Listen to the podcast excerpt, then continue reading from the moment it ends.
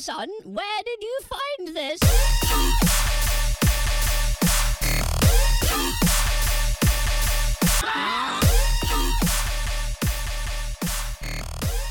Oh, well, welcome back to Dive Bar Sportscast. Wipe your feet, pour yourself a drink, and uh, don't forget to leave the drama at the door. We're talking college football today, and the first games are starting soon. Uh, and the reports around various NIL deals continuing to pop up. Uh, so we'll be diving into the NIL and its effects on college sports, uh, particularly college football. But first, there is news to be had. Connor, take us away. Yeah, so uh, first up, Walker Buehler. So we heard uh, a couple weeks ago that he was being shut down for the season for elbow surgery, and uh, we just found out that he had his second Tommy John, which will effectively end this season, obviously, and his next season. So Oh, it hurts. That's tough. Oh, it hurts. Tough lot. Oh, it hurts so much. Okay, I'm uh, I'm a Dodger fan, so this obviously is terrible news. Uh, uh, but from an individual standpoint, I mean, Walker Buehler is one of the top pitchers uh, in the MLB. Has been for the past, you know, several years. So that is a shame yeah, to really see that he, this season, yeah, for sure was done. He was already having a little bit of problems, uh, you know, with his release and everything. So now seeing that is it's good that he's getting the help he needs. That's good. yeah, but Uh, man, to lose another season, that's tough. yeah, you're telling me. Um, but uh, you know, uh, surgery's one thing. Uh, you know, hopefully he'll. We, we wish him the best of luck, and uh, hopefully he will return uh, stronger than ever. Um, and like I said, surgery is one thing. Uh, suspension is another. What's that? yeah. So obviously by now, I'm sure you've all heard Fernando Tatis's uh, 80 game suspension for uh, using a banned substance. Um, pretty bad. I don't know how you Do how we- you get away with that. I mean, how you even pull that. I mean, he's been ro- raked over the coals the last couple weeks in the media. Obviously, lost his uh, sponsorship with Adidas because they say they Oh. they are. They believe in fair play, and he did not uh, follow the guidelines for which that they uh, run their company. So to lose a major sponsor like Adidas, and you know to top it off, his teammates have come out and said that uh, he was selfish for having this happen, and uh, this is huge. I mean, this is a huge loss for the Padres. Yeah. Obviously, it's a huge loss for him personally and financially.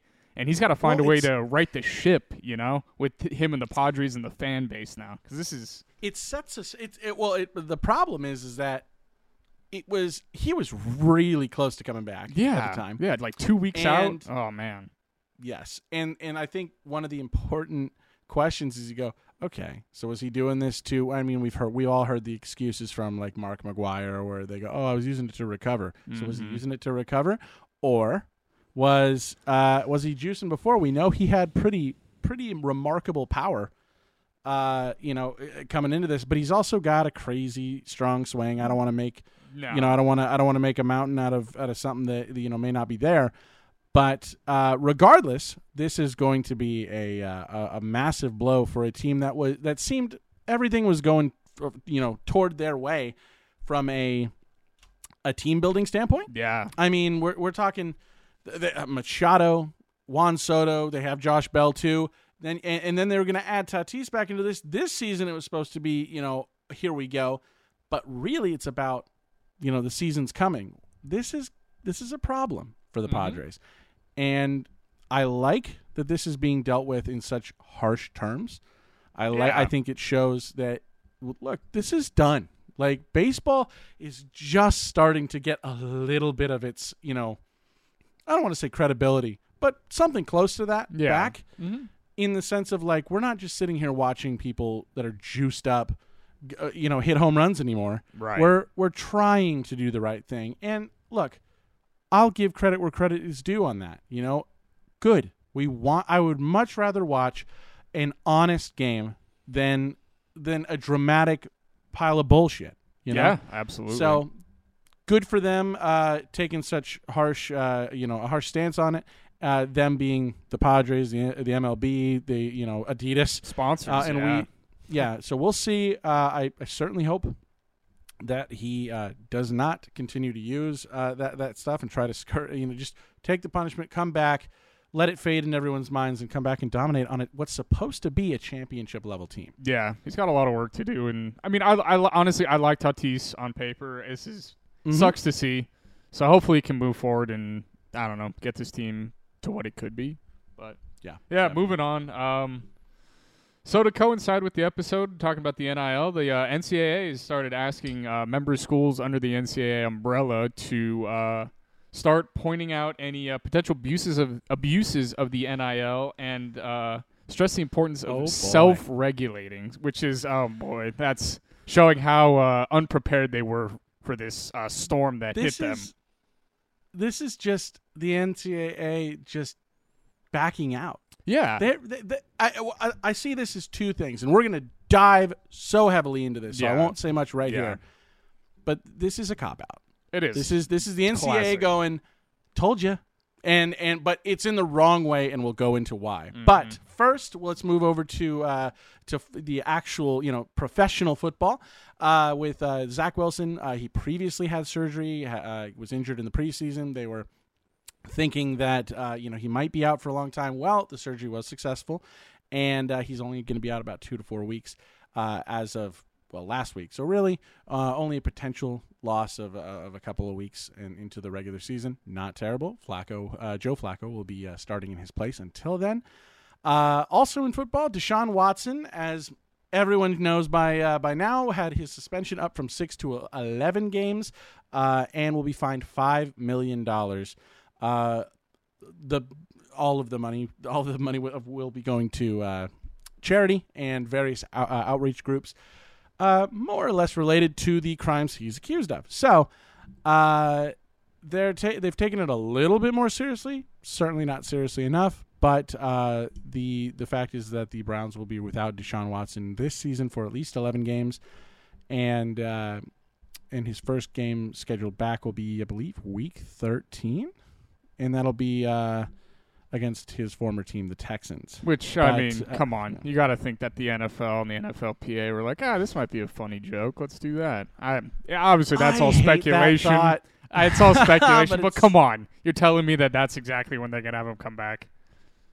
Yeah, it does look suspicious. I will give him that. It it, it doesn't look great. So, uh, we, I'm sure I'm pretty sure everyone was hoping, except for Cleveland, was hoping for a uh, a year suspension. But uh, it looks like the matter is basically settled, um, at least within the league. So, Mm-hmm.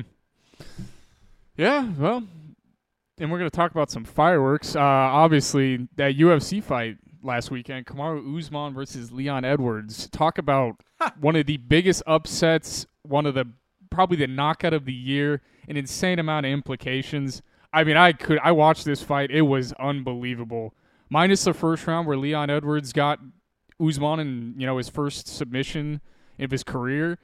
Uh, then Usman turns on the heat. It just absolutely dominates Edwards. Edwards literally would not look his corner in the eye. This man was broken.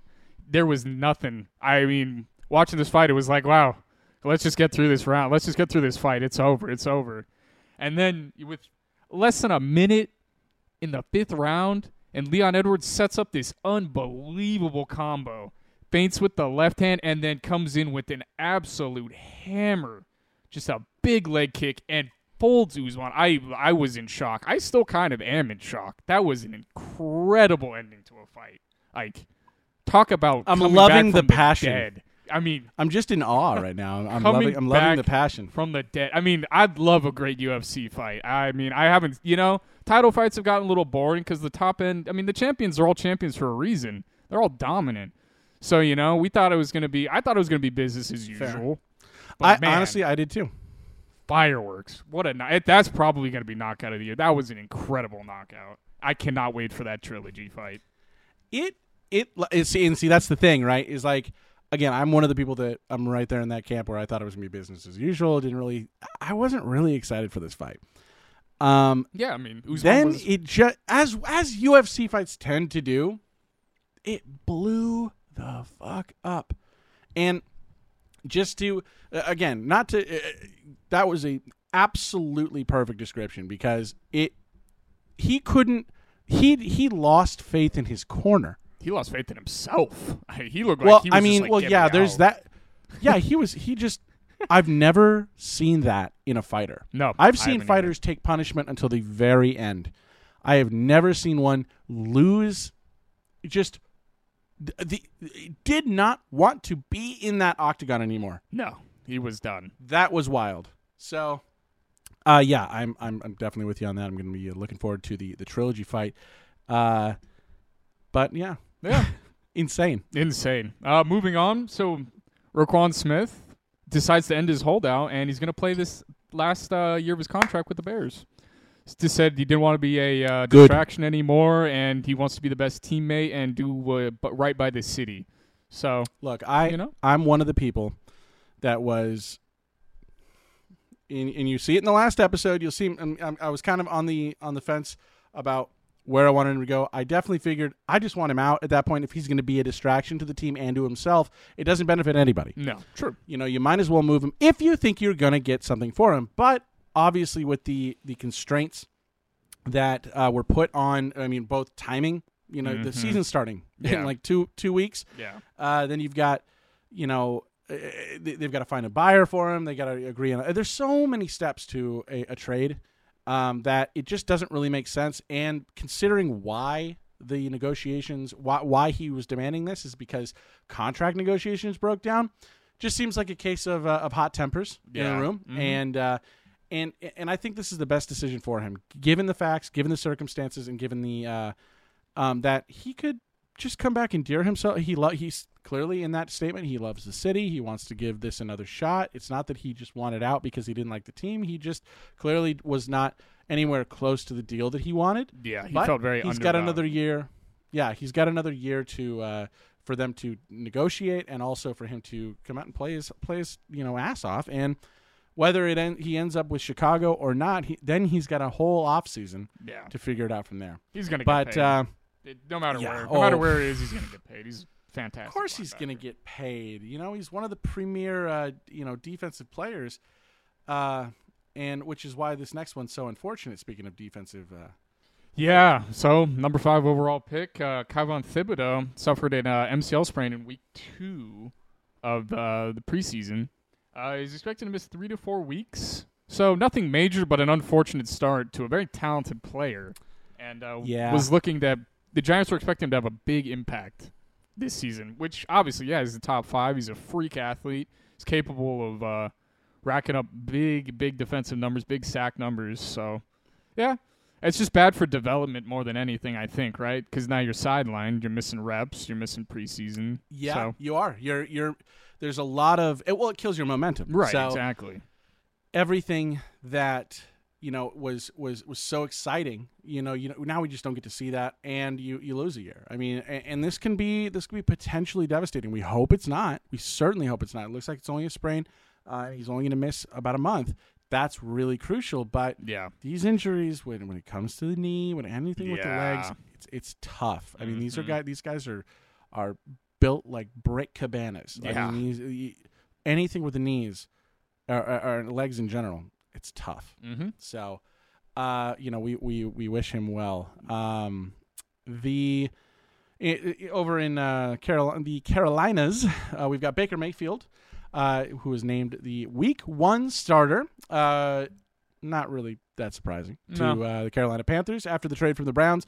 I mean, this is a guy who's a former number one overall, and it's Mhm. not like he's played terribly No. You know he and and so he played well on the browns and then so now he's going to go to the panthers not exactly the best situation for him but uh this seems like a no-brainer what the, the problem is is behind him that's where there's a gap we've Yeah. got darnold Darn, uh, Darnold just got hurt, Yep. so the back, the you know the number two on the on the depth chart is likely done for the season. Yeah, at least going to be on the Uh, IR. So Yeah, he's likely done. Then you've got the brand new, uh, you know, you've got Matt Corral, who was Mm-hmm. just drafted in the last draft. Uh, he's sidelined for the season with a Lisfranc injury. So that's Tough. just that's that's unfortunate.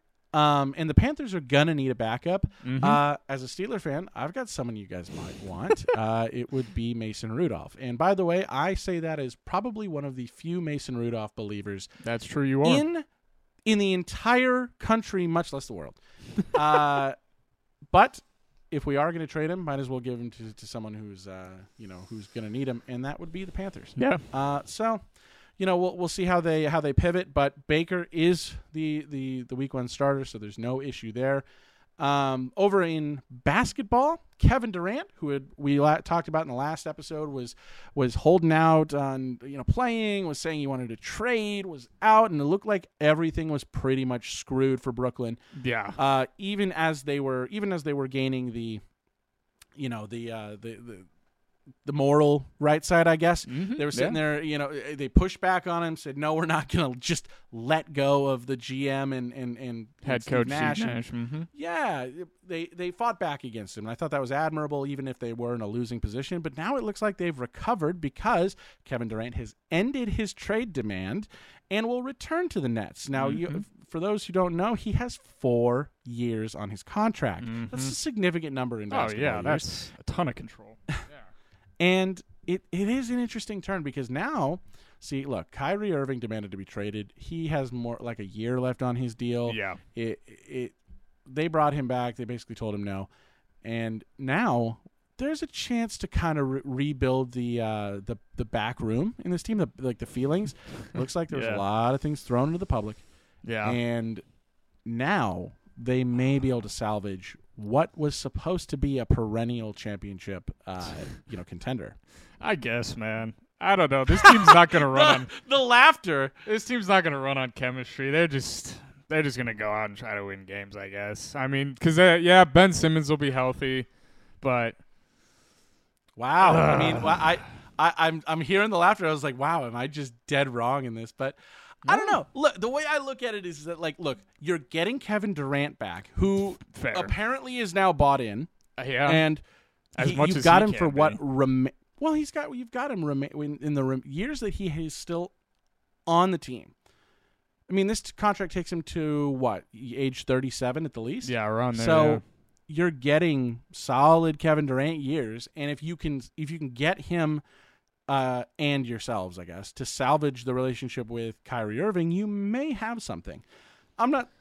Now, if it's me, I don't want anything to do with I, Kyrie Irving. I don't want anything but, to do with either of those guys. Honestly, that's too much work. But uh, it, it is. But it's our the, the contracts have been signed, at least with Kevin, and he does still have a lot of pull in this league. Yeah, um, and he's still you know fantastic on the court. So let I uh, we'll see. It, it's the Nets, so I don't really care that much. but uh, you know, I would like to see more competition out in the East. That and and it has been you know like last season was perfect. Let's get the Nets to at least where they should be to get that competition going. So that would be. Uh, you know, fantastic. But uh, you Yeah. know, where where there are ups, there are also downs in basketball. Connor, yeah. Speaking about a team that was looking to start being competitive, uh, Mm-hmm. the Oklahoma City Thunder just lost their number two overall pick, Chet Holmgren, who's going to miss the entire season with a Lisfranc injury suffered during the CrawsOver another pro am event. Luckily, it isn't Another a Lisfranc. break; it's a tendon tear. So at least there's no structure damage to the foot, which I think would be more worrying for a player of his size. But it's still Did a worrying injury overall. No, I did not see the video. I know he was defending LeBron on a fast break. He So- was, and normally I don't want to give any any notion or, or, or, or attention to that, but it the way he turned to because okay, my my one thing, the reason I bring this up is because the one thing I did I kind of went was his size. Yeah, He's a my, very athletic player, and he's a very uh very player. slight of he's lengthy, but he's slight of frame in Mhm. terms of he he is not the weight that he technically should be for that uh you know for for his height. yeah. So for anybody But- who's wondering, he's seven foot one, 195 pounds. That So is not going to get it done.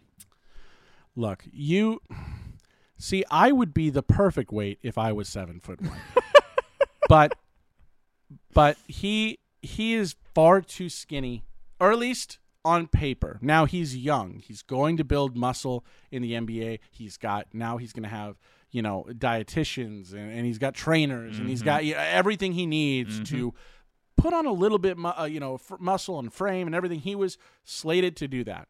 So when he makes a move like that on an on an NBA player who's had that training for the better part of 20 years, And is a physical got- freak. he's a physical freak. Yeah, when he's he- he was trying to keep up, trying to show a little bit. I'm not saying that there was any correlation uh, uh, between the players themselves, but he made a move, and this is what I was worried about. So we'll see. Like like you said, it's a tear. It's not a break or a rupture or anything like that. He uh, or or it is a rupture. It's a rather. ruptured tendon, yeah, Um, but no no damage a to the tendon. bones in the feet. So at least Yeah, so he will recover. yeah.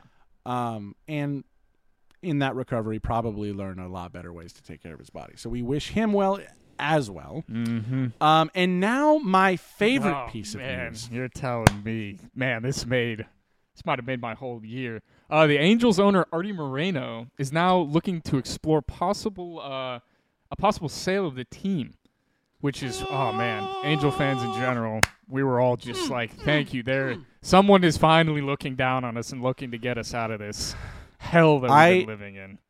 Look, I won't take direct credit, but I will. I will take a little bit. Watch the last episode. I cursed this man and saying in, in, because Art Moreno took over a championship team, no doubt. Yeah. The Angels had just won the World Series in 2002. Art Moreno sh- bought them, and for a little while it seemed like okay, this is going to be fine because they were coasting off of Mike Scioscia and and the the talent that had been you know brought in and everything. And it's not like uh, it's easy to see that, or rather easy to think that oh, it's just been the Angels, it's just been a curse or something like that. But no, when you look at the players that were brought in, the, Josh Hamilton, even Albert Pujols, C.J. little bit, Wilson, some horribly, Wilson. horribly in overinflated contracts. Really inflated contracts that just really did not do much for the team except put more people in seats, which is really what Art Moreno wanted. So Yeah. when you look at players like Mike Trout and Shohei Ohtani, two of the most generational players Yes. uh, in the history of, ba- of I almost said basketball in the history of baseball. Uh, you, you look at those and you go, oh, well, of course they're wa- they're wasting their talent. Well, maybe not. It's just about putting a team together. This is a team sport, and I didn't agree with uh, the firing of Joe Maddon. No. I didn't agree with the the plethora of decisions that have come before and since, and uh, and now him. I mean, look, he paid under two hundred million dollars Yeah. for his team Yeah. and now they're valued at 2.2 billion. Yeah, they're Uh, a top 10 valued team and they're a cellar dweller almost like And all you got to do is get this team. Uh, I mean, if if you want a list of buyers, a short list of buyers, I think that would be just fantastic. One, uh, come on, come on, the uh, the Samuelis, the the uh, owners of the Ducks. That, you're right a- across the freeway. that'd be a dream. Might as well. That would be amazing for them to to get that team. I know they had been previously rumored uh, to uh, have been interested in buying the team from Moreno. Um, I mean, there's always there's always Ballmer. Yeah. Uh, there's there's always I mean, there's a just a ton of billionaires out there, you know, um, eh, or, or in, in groups that could come in and buy this team. This is this is not going to be the, the Angels are not going to be up for sale for long. They're going to be bought, and I can only hope that whoever comes in will do some justice to this team. First of all, rename them the Anaheim Angels, where Yeah. they freaking belong. Yep. Or uh, uh, I'll even accept the California Angels, but at least bring them back. They're not Los Angeles, so just uh, do some justice there, and and and then use Trout's remaining years and sh- and and also bring back Shohei Ohtani. Build a team around these people. Yeah. because you have something here. The Mm-hmm. Angels, we saw it earlier in the season when Joe Maddon was at the helm. He th- there's some magic that can be worked here. Yeah, absolutely. It just needs people that care about it more, that care about the sport over profit. Yeah. Now, we uh, so you know, fingers crossed. But uh, back in the golf world, as we uh, mentioned last episode, the PGA Tour had some things to think about uh, with uh, with competitor LIV Golf coming up in the world. Looks like they uh, have been busy.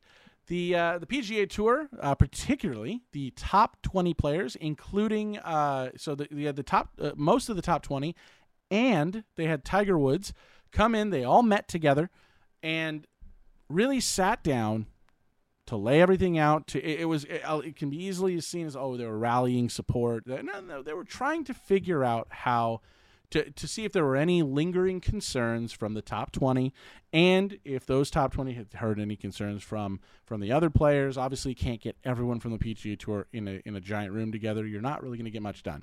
So They had so they had the representatives in the room, and uh, and this was imp- important to note. It had nothing to do with the actual PGA Tour executives. Jay Monahan, the head of the PGA Tour, was not there. It was this was only for the players, and uh, things have happened since then. The PGA Tour upped the per- the average purse, so the money the, at stake for the you know for each event for 12 events they upped it to an average of 20 million dollars that is massive keeps players uh, in it.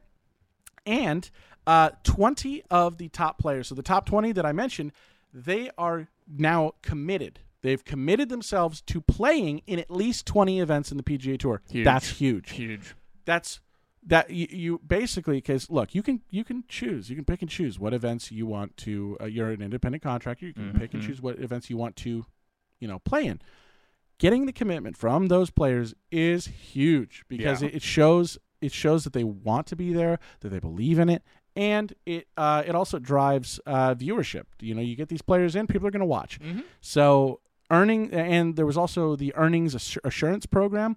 That was that did exist but now it is uh, it has been revamped to uh, there was a league minimum. Uh, i believe if you played a certain number of events we mentioned you get 50 grand. Mm-hmm. eh, okay now they're guaranteeing minimum player salaries of $500000 per player Wow. holy shit folks Huge. Uh, this is Great. this is massive Yeah. I That is- applaud. And look, and, and and the most skeptical of people are going to sit there and go, "Yeah, well, you can thank LIV." And on some level, yes, Mhm. yes, Yeah. absolutely thank LIV. But I also thank the players here because the players are the ones. They're the ones leaving, and they wanted something. They came together, and it's already paying dividends. So good for them. And uh, in the, also among the world, uh, you know, of golf. As of today, of the time of this filming, Rory McIlroy has won the FedEx Cup. So that is the Congratulations. that is the uh, uh, the playoffs, the FedEx playoffs that uh, we had mentioned last episode as well. This is the culmination of it, and Rory McIlroy uh, has won it again. So that is uh, great for him. And now it is time, folks, to dive into the world of college football. We are so close to the game starting and uh, you can kind of feel it in the air. I, where I am in the in the East Coast, I'm in Maryland, and the entire kind of landscape changes a little bit. There, you know, uh, with the weather starts to get a little colder, and uh, and people really, you know, turn out for for college football. They they really show up. So I'm pumped. And uh, but the the top 25 was uh, was released uh, the preseason top 25, and there were it's a mix, right? So you're going to have uh, some some surprises and uh, some no brainers, right? Yeah, Uh, correct. Is anyone surprised at seeing Alabama at, at number one? I don't think some shouldn't be. Of course not. But we did see a couple of interesting ones in the top 25 that uh, we want to pick out. Uh, you know, we, uh, you can go and see the top 25 for yourself. You can see every analyst in the world, uh, you know, talk about it. But we wanted to go over just a few of the key, uh, the ones we found interesting. Connor, you want to start us off? Yeah, absolutely. So uh, we got Wake Forest at 22. So Mm. before, um, so I guess after An unfortunate ranked- one. an unfortunate one. So after they got ranked, um, their starting quarterback Sam Hartman goes down with an I- undisclosed injury for an indefinite period of time, Mm. and it's a huge loss because I mean, look at the stats this guy put up last year: four thousand yards, thirty-nine touchdowns, seventy-nine point seven. QBR. I mean, you can't replace Dude's a- that. like I don't. He's a beast. Yeah, he a gr- hell of a player. So Oh yeah. Unfortunately, that's just kind of one of those where it's like, well, they got ranked. It was it, it would have been great to have seen what they could have done with Hartman starting, but one where unfortunately probably won't see them in the top twenty-five for very long. Uh, No, they'll probably drop down. So they're 22 right now. So yeah, they're they're done. yeah. Um, what about you, Tyler? it- what have you seen? Uh, I mean, with me, I mean, it's uh, well, just to uh, kind of reiterate, like like we were saying, they're done. So twenty two, Mhm. Uh, Wake Forest is is probably out. Uh, another surprising one that I saw, uh, Pitt, the University of Pittsburgh at seventeen. Yeah. They got a lot of of uh, of headlines, with particularly with Kenny Pickett, and uh, more recently with with Jordan Addison. So they did lose Jordan Addison Yeah. uh, to the transfer portal. He went over to USC. More on that in a second. But they did gain from USC. They gained quarterback Kedon Slovis, who was a highly touted uh, prospect. Uh, and and didn't exactly play terribly. Look at his stats when he played with USC when it was an actual full team. He did pretty well. So him in Pittsburgh, not only does it work, it it works well enough to get them get them pretty pretty well ranked. I mean, I know they won the a uh, the, the their division championship or their conference championship uh, last year with Kenny. I think they make improvements at this, so uh, you know it's good. Uh, nothing more to say other than that. It really is. It comes down uh, to that. But uh, now we're, we're going to get into a little bit here with the. Uh, there's a little bit of a box. So Miami at 16. Yeah. What do we think about that? Um, I mean, obviously Miami's always going to have the hype, right? It's the U, and they get Mar. Mm. They hire Mario Cristobal, so yes. a guy who's very familiar with that program in general.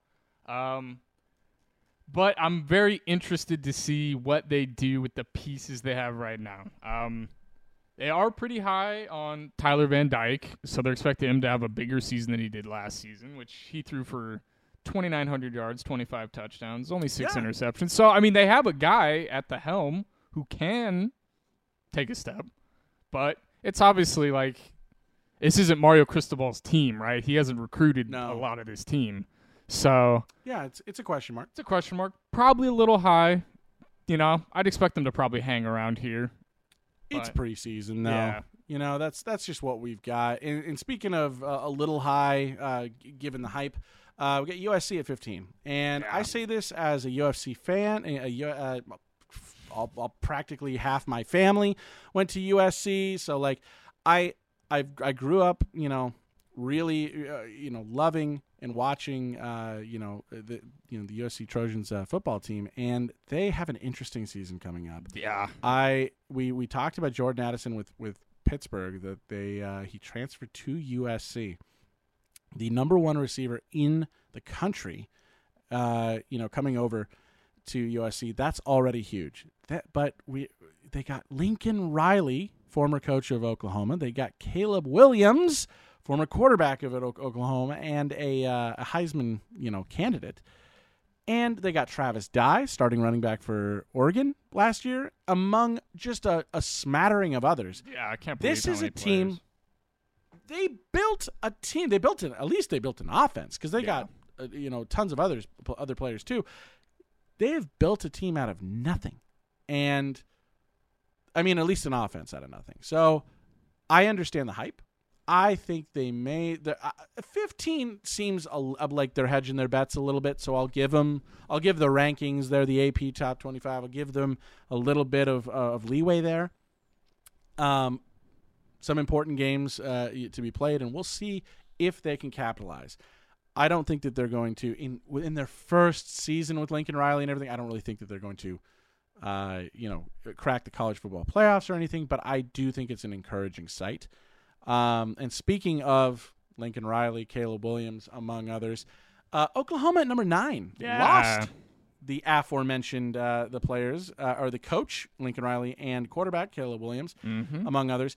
That's a massive loss, and to see them at number nine, I was a bit surprised because I understand that their recruiting has been pretty good. I mean, let's see, in number uh, in 2022 they were eighth, and uh, they were also let's see where were they in 2021? I want to say they okay they were the tenth, and uh, in 2020 they were 13th. So consistent top 15 recruiting classes. Mhm. That's that's where you're going to get that replenishment of talent. So I understand the the hesitant, you know, like the you know hesitating to actually uh, re-rank them in a significant way. But this is a new coach. This is a new quarterback. This is there's so many question marks Yeah. at in terms of will this work from a chemistry standpoint, from a from a from a system standpoint. You're not just changing things over. Look, it was one thing when when Spencer Rattler went down and Caleb Williams came up, and there were question marks there, but it was still Lincoln Riley. Right. Lincoln Riley is a quarterback guru, so Mhm. No one really saw anything you know wrong with that. This is a new coach, so this is going to be interesting. I think they're ranked a bit high. I think there's a little bit, like I said, hesitation, uh, a little bit of hesitation to actually like sit down and go, okay, where do they actually belong? I think maybe probably in the middle, you know, somewhere between ten and twenty. But you know, they're at nine, So we'll see if they can. They got some big games. We'll see what they can do with it. Yeah, yeah, it'll be very interesting. Um, and that's just been an interesting, just like a note here. There's a lot of new head coach, new quarterback combos where you have a new coach getting hired Mm. and they bring in a new quarterback at the same time, either through transfer. We see that at Oregon too. There's a couple teams Oh, yeah. where I, I haven't, I don't remember it being like this for I don't know ever. So it's interesting to see that, and yeah, I think there's going to be growing pains. And at number nine, yeah, maybe a little. Yeah, high. it's it's it's gonna be. I mean, like, I'm just I'm just thinking about your comment here about the like we've never really seen this kind of you know shakeup in Yeah. college football. Mhm. So there's a lot on this list that could be challenged. Um, I mean, particularly this next one, Michigan at number eight. Okay, hold on. They're here for one reason and one reason only. Harbaugh, Coach Harbaugh. Every year, Michigan ranks consistently in the top ten. And look, they are coming. I will admit this. They are coming off a very, very strong win against Ohio State to end last season. Mhm. But you have to think. Yeah, the question has to be asked every year: Is this the year that Harbaugh gets out of his own way?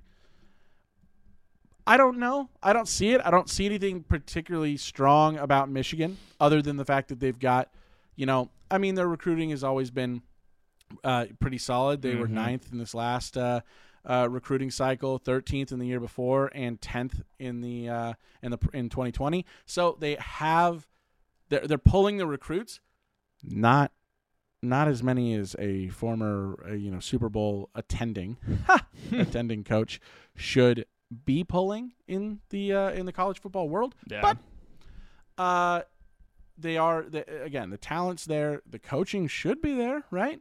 Will Yeah. they do anything with it? That is always the question. I mean, Yeah. I feel like this this question's been asked ever since Michigan lost to Appalachian State, you know, more than a decade ago.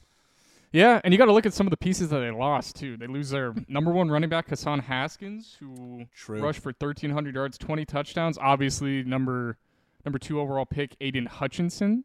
They lose Oh, him, that's huge. so you're losing a 14 sack guy. And their starting quarterback Cade McNamara really hasn't didn't do anything to wow me. 2,500 Yeah, yards, he's 15 underwhelming. touchdowns, six interceptions. I mean, that's not really a I don't see it. Yeah. I don't see it. I don't. I, like, I don't see him at eight. I don't see him at uh, twelve. I, I maybe I could see him at sixteen. But it's Michigan. It's Harbaugh. It's it. You know, well, again, they got big games too. So if they if they you know build off of last year, the end of last year's success, then we'll see something. But I'm I'm not completely sold at the moment. Yeah, what about uh what about at number seven, Utah? You sold on them? Ah, ah, I think okay, okay. I'm I'm upset because you and I both watched that Rose Bowl, Oh, and that was just. It was so as exciting as it was in the first half. It was just as deflating in the second half Yeah. because to see Utah take Ohio State for everything it had, Mhm. and then just to shit the bed in the second half, I I was so disappointed. Uh, and now, mind you, that did come with an injury to Cam Rising, so I think that Whittingham is a strong squad here. He, he is he's a solid coach. He's got solid. I mean, l- let's take a look at his recruiting. I don't know that it's particularly that strong. I don't think in it's going recruiting. to be. No. Nah, 2020 is number 30. Let's see, 2021 they were number 34, and then the most recent one they were probably a little higher, I'd imagine. Nope, yeah, 33. So, not we're not looking at ex- insane recruiting numbers. They're still in the top 50, so you got to give them that. But Yeah. I think that really they've got this is their last chance, at least in the uh, the very short term, um, for two reasons. One, Cam Rising is uh, you, you've got to build on that success and you've got to use it while you have it.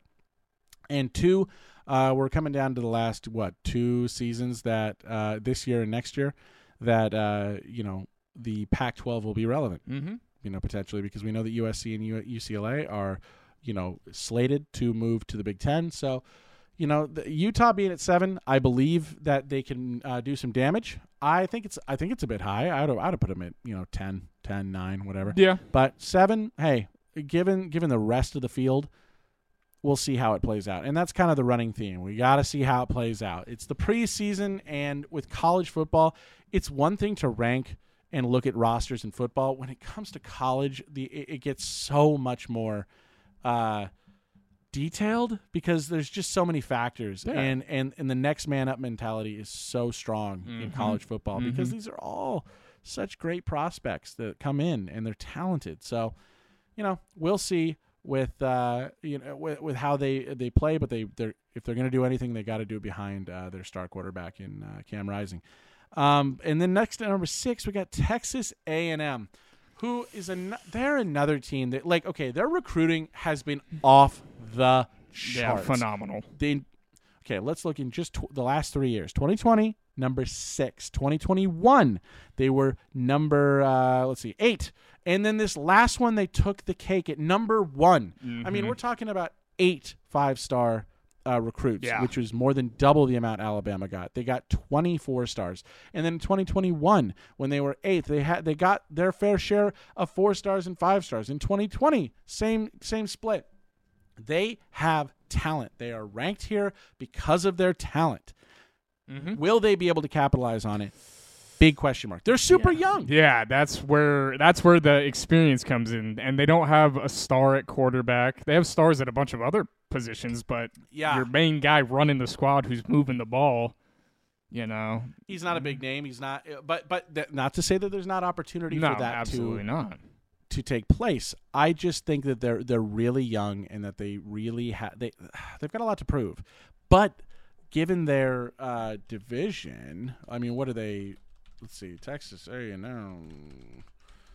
I want to see their schedule real quick uh, because I know they've got some important games. Arkansas, huge. Alabama, there's your biggest test of, Of all. course. Mississippi, that's uh, that, so that's and Miami. So you've got four games, four games throughout the season that are really going to test you in and I mean right there. You, if you can you, back to back Miami and then Arkansas, Yeah, you win those two games going into the Alabama game, we're, we might be seeing them ranked in the top yeah, five. absolutely. So we'll see. I'm not uh, again. I'm not too sold on it, but Yeah, me you know, neither, whatever. but- And I'll tell you who I'm damn certain not sold on every single year, but this year might change it for me. Wow. It's number at number, at number five here. Yeah, Notre Dame. Notre Dame. Ugh. I don't know, man. Same thing. New coach. Ah, I mean, yeah. Yeah. they have a bet. They have a tougher schedule. That that's what I'll give them credit for. That had always been That's kind of my I'm- knock Yeah. On Notre Dame was play more talented teams. Come on, this independent stuff is And that's why I Yeah. say let's look at the schedule because look, every year, like like Connor just mentioned, the the question for Notre Dame is when are you going to pick a division and when are you going to consistently play the top talent, you know, in in the league? And that was different. You know, it was a little different when every year you're playing Ohio State and USC. USC hasn't been what what it was in the last 10 years. So, you know, even longer. So you you've got to be able to play top talent if you're going to get ranked really high. But this year might be the year for Notre Dame to shut everyone down and and finally, you know, be worthy of its top 5 placing because game 1, folks. We're talking I mean, this is this episode uh, at the time when this comes out, it'll be tomorrow. Yeah. I mean, it's Saturday the 3rd. They're playing Ohio State. That is that's the only test you need throughout the season. You're getting it on game 1. that's true. So Ohio State's ranked number two. So this isn't uh, you know a shake around game. This isn't preseason. If they beat Ohio State in any kind of way that would in any kind of adjective that might be toward convincing, yeah, we're talking a whole different. You know this this. uh, You know they they could be playing themselves into college football playoffs from game one, but they're playing uh, Ohio State, BYU, they're playing Clemson, they're playing USC. Four games against ranked talent, and two of those are in the top five. That's massive. So yeah, this may be the year. Again, new, like you said, new coach, untested, you know, whatever. But we'll see if they can do it, and we'll get that answer pretty much tomorrow. yeah. Uh, I mean, I'm looking forward to it. I'd love to. I'd love for Notre Dame to prove me wrong, but not a lot I of mean, it's faith. against Ohio State, so I It want is. them to. Pr- this is the only game I want them to prove me wrong in. Wow. Um, and uh, speaking of top five talent, we are going to rattle off the last four here. Uh, Clemson in number four. Uh, pretty underwhelming season last year. Yeah, very underwhelming season for what we've expected from Clemson from the last few. So, I mean, obviously, we're gonna have to see a much, much improved season from DJ Uiagalelei, their uh, starting Yeah. quarterback. Say that.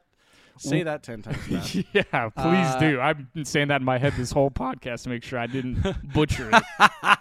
yeah. So uh, they've they've got a lot to prove, but uh, It's you know, yeah, it's they- they it's chance Clemson. it. They have the pedigree. Dabo Swinney obviously has shown that Yeah. he can win big games. He's a multi-time uh, college football playoff winner. You know, Oh yeah. so it'll be interesting. I- their defense, their defense is real. Uh, they're gonna they're gonna put some. They're gonna stop Yes. people from scoring. It's gonna be can they score points, which is the same thing, same narrative from last season. Yeah, it's the it's the opposite of the problem they had when they had Trevor Lawrence and and Oh, uh. Etienne and everything. They they could score, but could they defend? Now it's they could defend. Can they score? Uh, speaking of defense, Georgia at number three, uh, reigning college football champions. Georgia, uh, they lost an absolute avalanche of defensive talent. God, man, in those names, Pretty sure- whew, that was one Pretty of sure the last draft could just be Georgia. I mean, Yeah. they drafted so didn't they set a record for most? I uh, believe they did. defensive players drafted in the first round. I mean, uh, if you look at the defensive, just they they were setting records last year that I don't know if we'll ever see as dominant of a defense ever again. I mean, yeah, they they had some unbelievable players. Obviously, comes to mind Kobe Dean. I mean, how do you replace a captain and a, a linebacker like that? Um, obviously, Yep. Travon Walker, the number one overall pick. Jordan Davis, it's just an absolute monster in the middle defensive line. Man,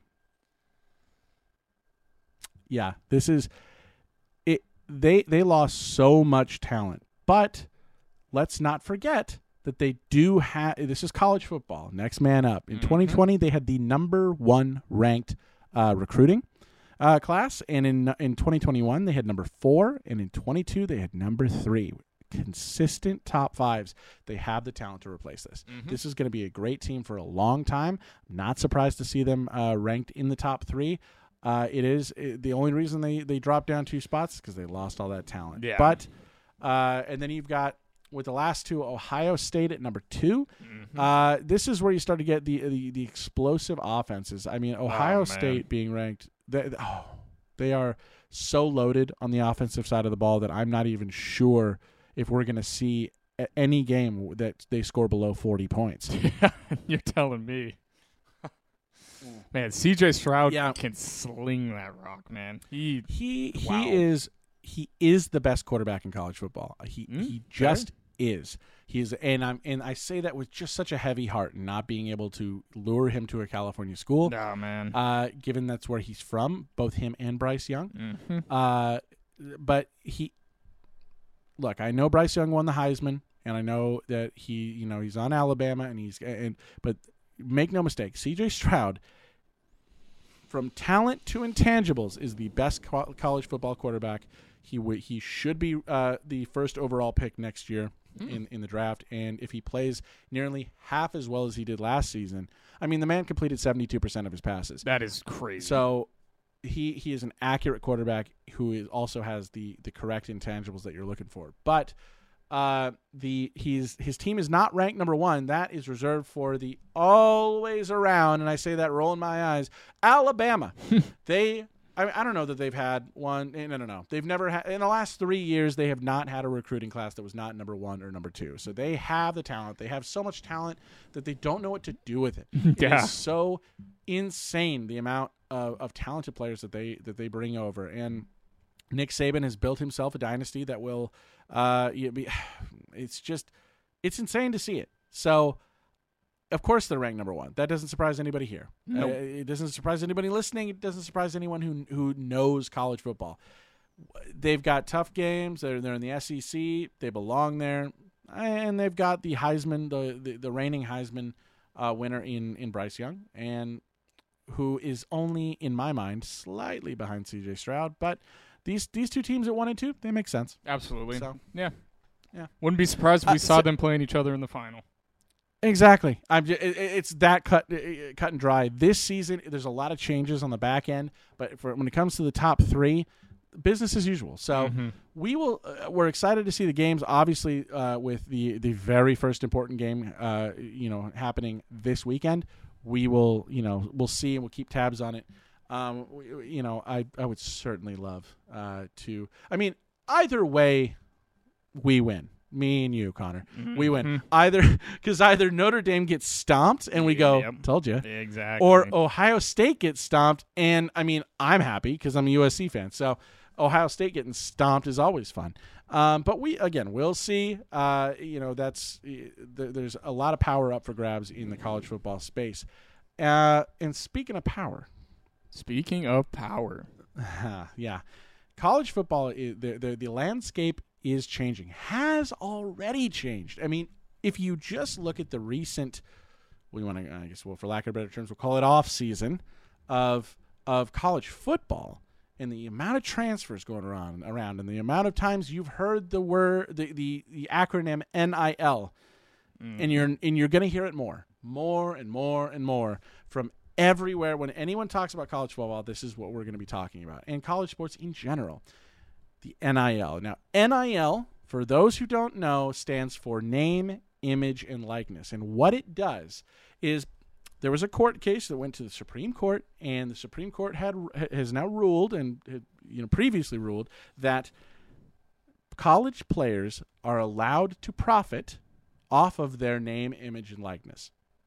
They're the one. It's it's their name, right? I mean, ordinary citizens already do this. Mm-hmm. They, if you want to sign a deal, if I want to sign a deal and use Connor's name and his image and his likeness in anything that I want to advertise, I have to pay him. mm-hmm.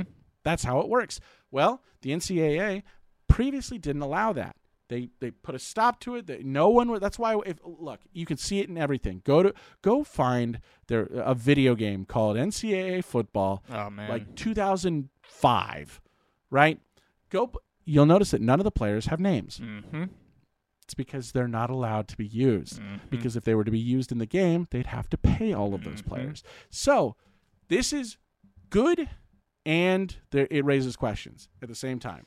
It's good because these players are, should be paid. A hundred percent. Absolutely. Yeah, they're making a ton of money for the NCAA, and you know, Yes. get these little stipends to pay for food and whatsoever. And It was they were they were not getting they were they were doing uh, pulling in massive amounts of profit for the NCAA, and they were not seeing any money for it. yeah, and and regardless of what you want to say they get in return or what they used to get in return it wasn't enough.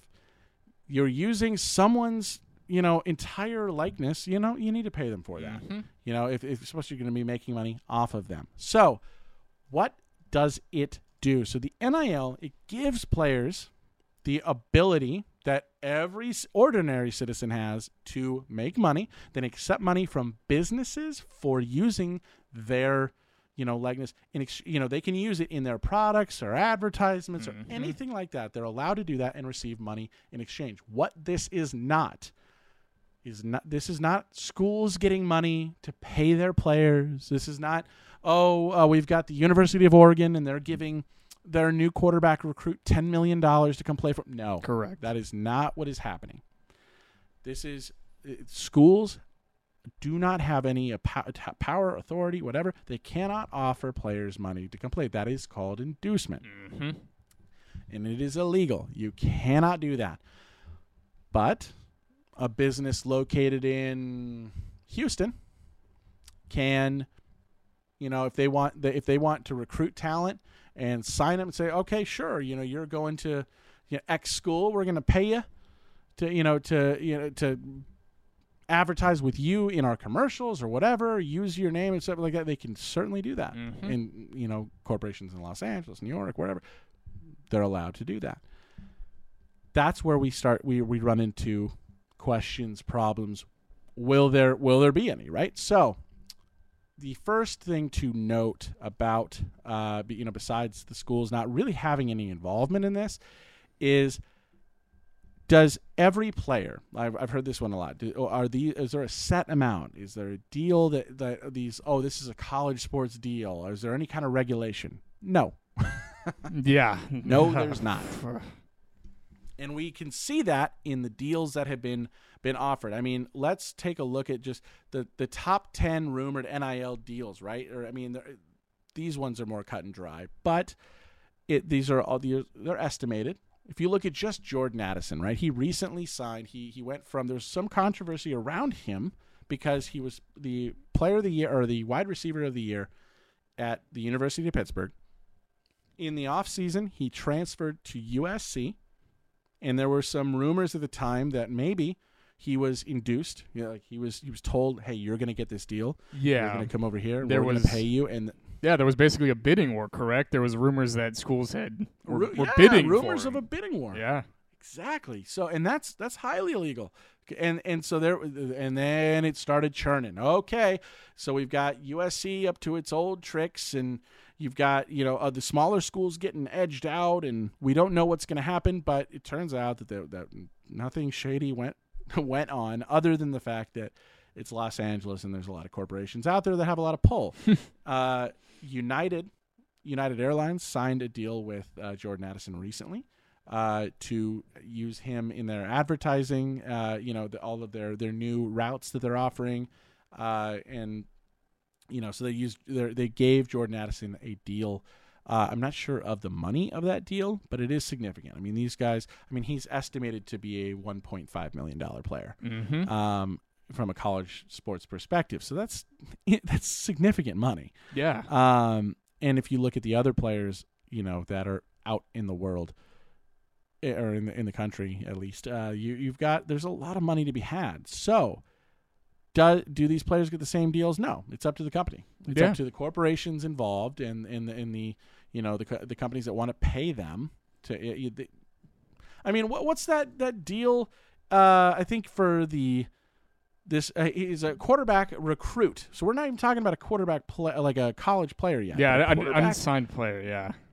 a, a high school recruit is rumored to have the largest NIL deal in history uh, at nine and a half million dollars, and that's quarterback Jaden Rashada, uh, or Rashada, uh, rumored to be. You know, he's I believe his his commi- he's committed to Oh, he is University committed. Okay. Miami. Wow. Yeah, so he's committed to the University of Miami, and there have been a bunch of rumors around his deal, but that is the, the the rumor is the reports are that he is signing this deal and it is going to be I mean that would that would be insane. We're talking about quar- 10 million dollars almost For a guy who for a, for a hasn't high school player who hasn't played a single snap at the next at the next level from where he's at at the college level, right? So it's not high school where these guys put up insane numbers if they're that talented, right? mm-hmm. And you're gonna pay ten million. Obviously, these are all rumors, but this is just kind of the landscape that we've been seeing, right?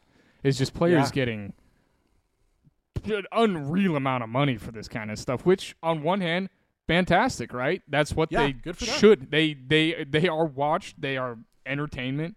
People pay money to go see them in general, right? So it's good that they're getting this kind of money. It's just how the deals are being done, where it's you know where it's all coming from. But ten million dollars for Yeah. a high schooler, man. That's a lot of money to to bank on a talent that may or may not pan out. Yeah, but it's great for know. him. He's set if that whole thing, if that Good whole contract goes through. But I want to make that clear. Yes, good for him. That is fantastic. Get that money. Some corporation's going to offer you ten million dollars, you know, to go. And again, but here's the thing: they didn't offer him 10 million to play for the University of Miami. They offered him ten million dollars regardless mm-hmm. of where he plays. That's the that's the thing that everyone you know uh, uh, the missing connection in Yeah. people's heads. This is not teams. Teams are sorry, colleges are not working with corporations and saying you need to offer so and so that much money so we can get them over here and it's contingent on no no no Yeah. no contingencies no none of that no paying This for is pure- performance. yeah, pure advertisement. So Mhm. let's go over a little bit of the what is you know the the, the rules that you know go through uh, that are attached to this you know this kind of situation this uh you know this NIL as it were right? So they're going to be paid by the schools. No we know that. We Mhm. know that. They're not being paid by the schools. And they're going to get paid in a variety of ways. Again it's up to the corporation uh, in in the type of advertisement but the the uh,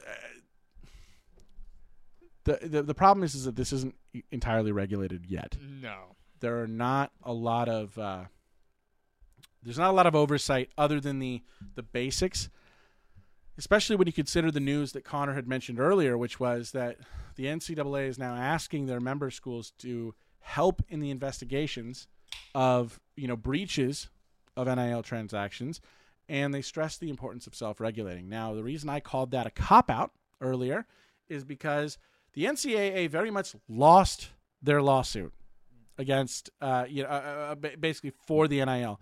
They did not want to pay players. College football has been an amateur sport since the 1800s. They they do they are not paid and they they shouldn't be paid was their argument. That's what their argument was.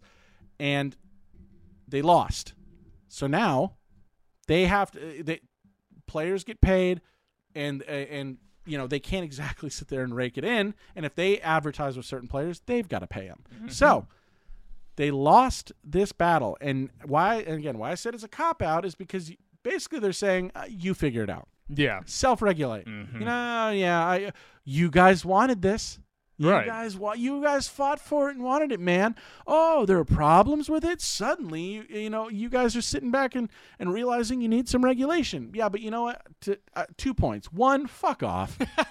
Like fuck off. You guys uh, the, y- you guys didn't want to pay these players. You were raking in billions. Yeah. fuck off. Yeah. like they're don't you have the power and the organization to help schools figure this out and to do your job in investigating, you know, potential illegal activity. Yes. And if you're choosing not to do that, then it goes beyond petty at that point. You're just being uh, negligent. yeah. Um, Yeah. so that's what I have to say about that. On, on the other hand, um, the, I think schools leaving it in the in the hands of schools to self regulate is a conflict of interest. Yeah. hundred percent. Well, you bring in. I mean, like look at the the rumors that already swirled around USC. Even though they were found to be false, it still brings in the question of are these bigger schools going to get, particularly private universities, are they going to be able to do some shady, underhanded shit to get the top talent over to their schools to compete every year? And are the smaller schools and the smaller conferences are they going to suffer? You know, and Which. I it's a big question. It's a right. It's a big question, Yeah. I mean, if you and there's want, not a clear cut answer. No, if you want just my base level observations from all the corrupt shit we've seen from schools over the years, I'm gonna say yeah, because that's more money in their pockets, Well, right? I mean, well, look. I mean, we, there's there been some shady shit going on at schools. I mean, fr- from from people paying to get their kids in to to you know rich people left and right. You got you got uh, schools. I mean, I only one school was caught for this in the University of North Carolina, but I would be. I think it would go widespread. They were uh, uh, North Carolina was caught for uh, basically giving its athletes passing grades no matter what. Oh yeah, that's right, man. a yeah, which undermines the entire I don't know point of of higher education. Yeah. So, and I would and I know they were caught for it, but I would argue that there are so many schools out there doing that same thing. Absolutely. So it, but they were not punished, and.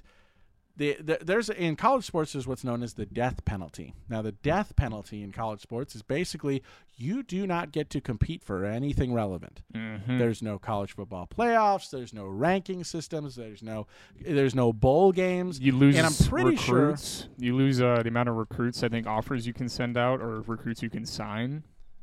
There it is. So the death penalty in uh, the NCAA is the power under the NCAA to ban a school from competing in a sport for at least one year. It's co- uh, colloquially termed colloquial, colloquially. We're gonna leave You're doing in. all I'm right. not editing it out. I it, I may be having a stroke. Uh, colloquially. Colloquially termed, the death penalty is a nod to capital punishment being the harshest penalty that a school can receive. There have only been it's only been implemented five times. Once for the University of Kentucky in 50, 1952, uh, the basketball program at the S- University of Southwestern Louisiana, the South uh, Southern Methodist University program in Ah, '87, Yep. uh, Morehouse College in 04 and 05, and McMurry uh, tennis program in 06 and 07. and mind you, the last two were Division two and Division three sports. A so tennis no one program heard about it. got the death penalty. what the fuck were they doing? Oh God! I'm sorry. I- that, that would caught me by surprise. A tennis program got the death penalty. Jesus Christ. Okay. So the uh in division for that one, the tennis program. Hold on, let, I'm actually interested now. Uh, oh, I don't even think they mention it. Like, oh yeah, McMurry. McMurry's tennis team had its seasons canceled after a part-time coach and his father, uh, uh, Neil Hart, and his father arranged to obtain $126,000 worth of grants for 10 players from foreign countries. Oh man. Division three schools are not allowed to offer scholarships. When the athletic director learned about the violation, he forfeited the one match the team had played that year and then canceled the seasons, then self-reported. The infractions committee said that while Hart's intentions were good, he had nonetheless committed blatant violations. The committee was also angered by Hart's statements at the hearing, uh, where he referred to the NCAA double uh, the NCAA rules as a joke and described the grant program as a scheme. That's actually, you know what? We're going to bring that in because here's the thing. They were basically found to have been offering scholarships uh, when they're not allowed to. They were offering them to foreign players uh, in order to, you know, bring in more talent. Yeah. This the, they got the death penalty for two years, which was they were banned, and the tennis program was actually eliminated. Wow. They don't have a they don't have a tennis program anymore Wow. at McMurry College. And this is what these this is the dichotomy you see between, you know, like between the uh forgive me. The dichotomy you see between uh between the upper col- upper echelons of college sports and the lower echelons. This was a Division 3 school. They got the hammer. Yeah, they got They got the hammer. They got worked. That's crazy. There's no other way to say it. They the, the NCAA didn't even didn't even faze them to to just stamp out, you know. But UNC is basically committing fraud Yeah. with all of its uh you know its students, and oh that I doesn't mean, even get. NCAA loves North Carolina. Let's be real. They that's one of those teams that they just love. They love them, but they love a lot. They love a lot of schools out there. Oh, And- for and- sure. and- but Division One, they do not really like to touch, and they haven't since the '80s. So, it it the top schools. Ha- so when the NCAA comes out and says, "Police yourselves," that's just a long. That's it's in line with everything they've done, which is we're going to take this big stance, but we're not really going to do anything to enforce anything. Mhm. And Correct. and and the NCAA just really exists to rake in money at this point because now you're expecting the conferences, which are gaining power. I will admit that the the conferences, you know, with with the, uh, the SEC, the Big Ten. I mean, these these are conferences that are gaining power. In and I mean that now they're even talking about maybe bringing the college football playoffs. Maybe they just run college football, you know, away from NCAA, which would be I mean, I don't even know how to think about it other than you know, because when I think college sports, I think NCAA. Correct. But you know, it's you know, I, I, but we we've seen the the things that that uh, these organizations when they have enough power and enough pull, they can basically do whatever they want. Yeah. And that applies to schools as well. So let's take a school like the University of Southern California, USC mm-hmm. in their their position in Los Angeles, their position as you know coming back in the college football world, and and and now rising in college basketball, and really being a contender in a lot of Division One sports. If when you see a corporation in Los Angeles offer certain players, you know, NIL deals, it can be very easy to assume that to assume that oh, there's no way a player from like Wisconsin would ever get those kind of deals Right. because the the pull in Los Angeles, the, the power, the money is just it, it's where it is, Mm-hmm. and that's where these questions would, uh, really come into into focus. Because look, you do not have to be located in Los Angeles to be a corporation that offers a deal to somebody. Correct. That's the thing I, uh, that that people are, are completely forgetting. Yeah. If I run a corporation in Miami, Florida, and I want to offer a deal to a University of Oregon player to advertise, you know, him or her on in my in my products or services, I'm allowed to do that. That is completely above board. That is you're fine. You know, so it's not so when people say, "Well, how will this change all of the uh you know the, the the landscape of college you know uh, you know college sports particularly college football i don't know that it changes that much at all because jordan addison could have gotten that uh, that same deal with united could have gotten in the university of pittsburgh what was what would be the problem Yeah. I- um. I guess just i don't more. see anything official Yeah, it's I guess just more the s- size of the spotlight. And, and that's just my own uh, assumption. That's not to say that I and I and I know what you're saying. That's not to say that that that, that being in Los Angeles, oh, it's no different from being anywhere else or or New York or Miami or Chicago. I'm not saying that. I'm saying that it the the idea that corporations are only going to focus on schools in their you know within Their 20 sphere, miles Yeah, their sphere like, of influence. Correct. Yeah. it's not that's just not the the, the way things are uh, or the way things should be so the balance of power is going to change i think it's going to be more consolidated. I think it is I going to get worse. I agree, and especially with the way um, conferences are starting to be crammed together. You got people from, you know, obviously UCLA and USC are moving to the uh, Big Ten or Big Twelve. yeah.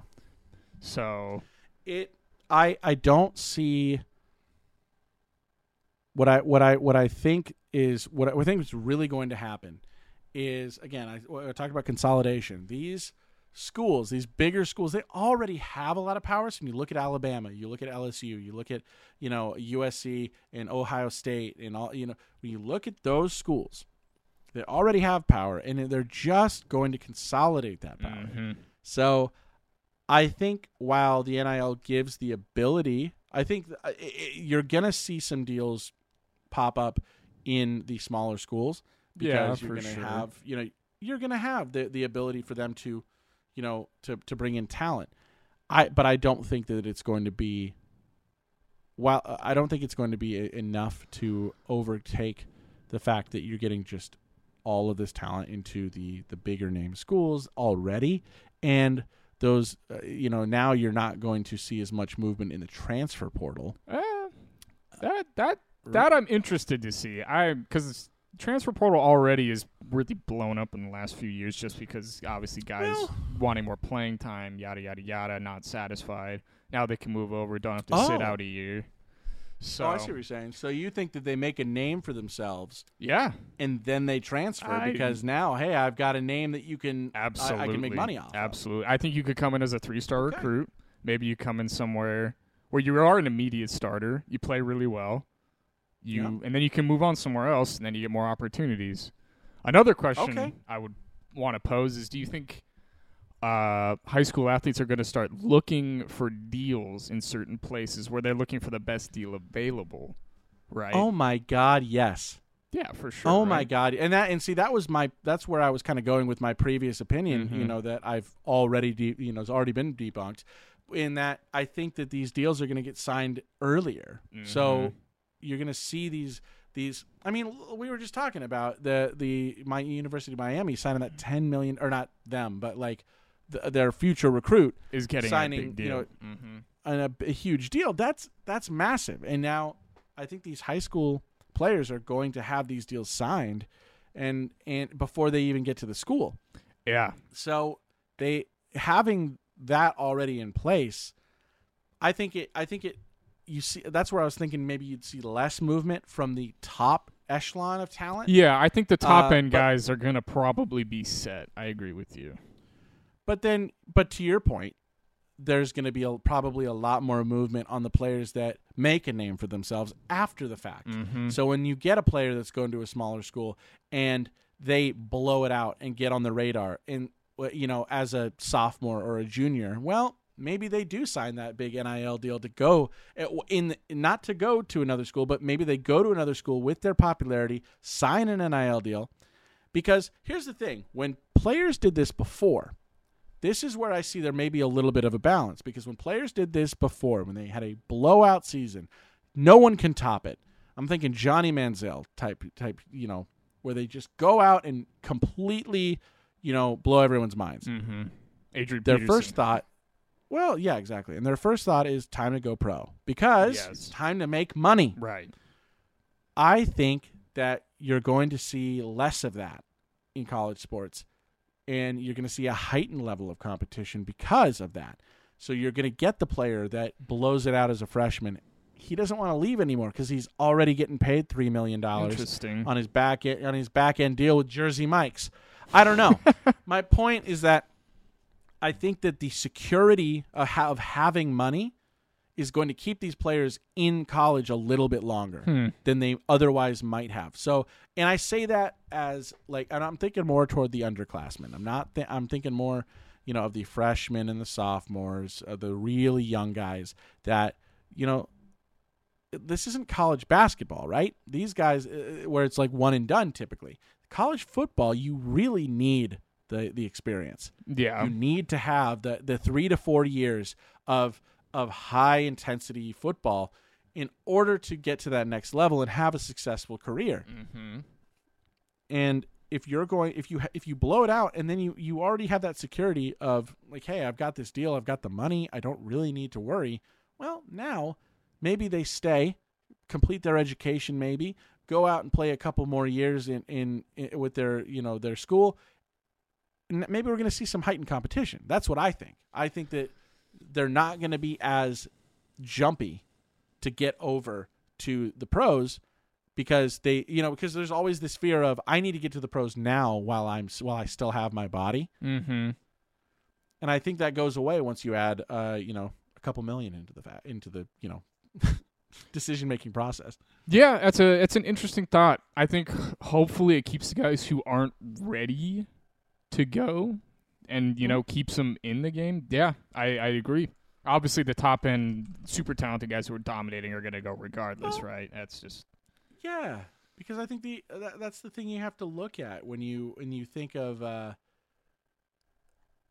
young guys who really shouldn't have jumped as early as they jumped. I mean, and again, I look at I, I mentioned Johnny Manziel because he played two years, two years uh, in in Texas A&M, and yeah, he had two great seasons, but he he could have played you know another year at least and probably been better for it, but the fear of him potentially getting hurt, potentially not being able to make that money.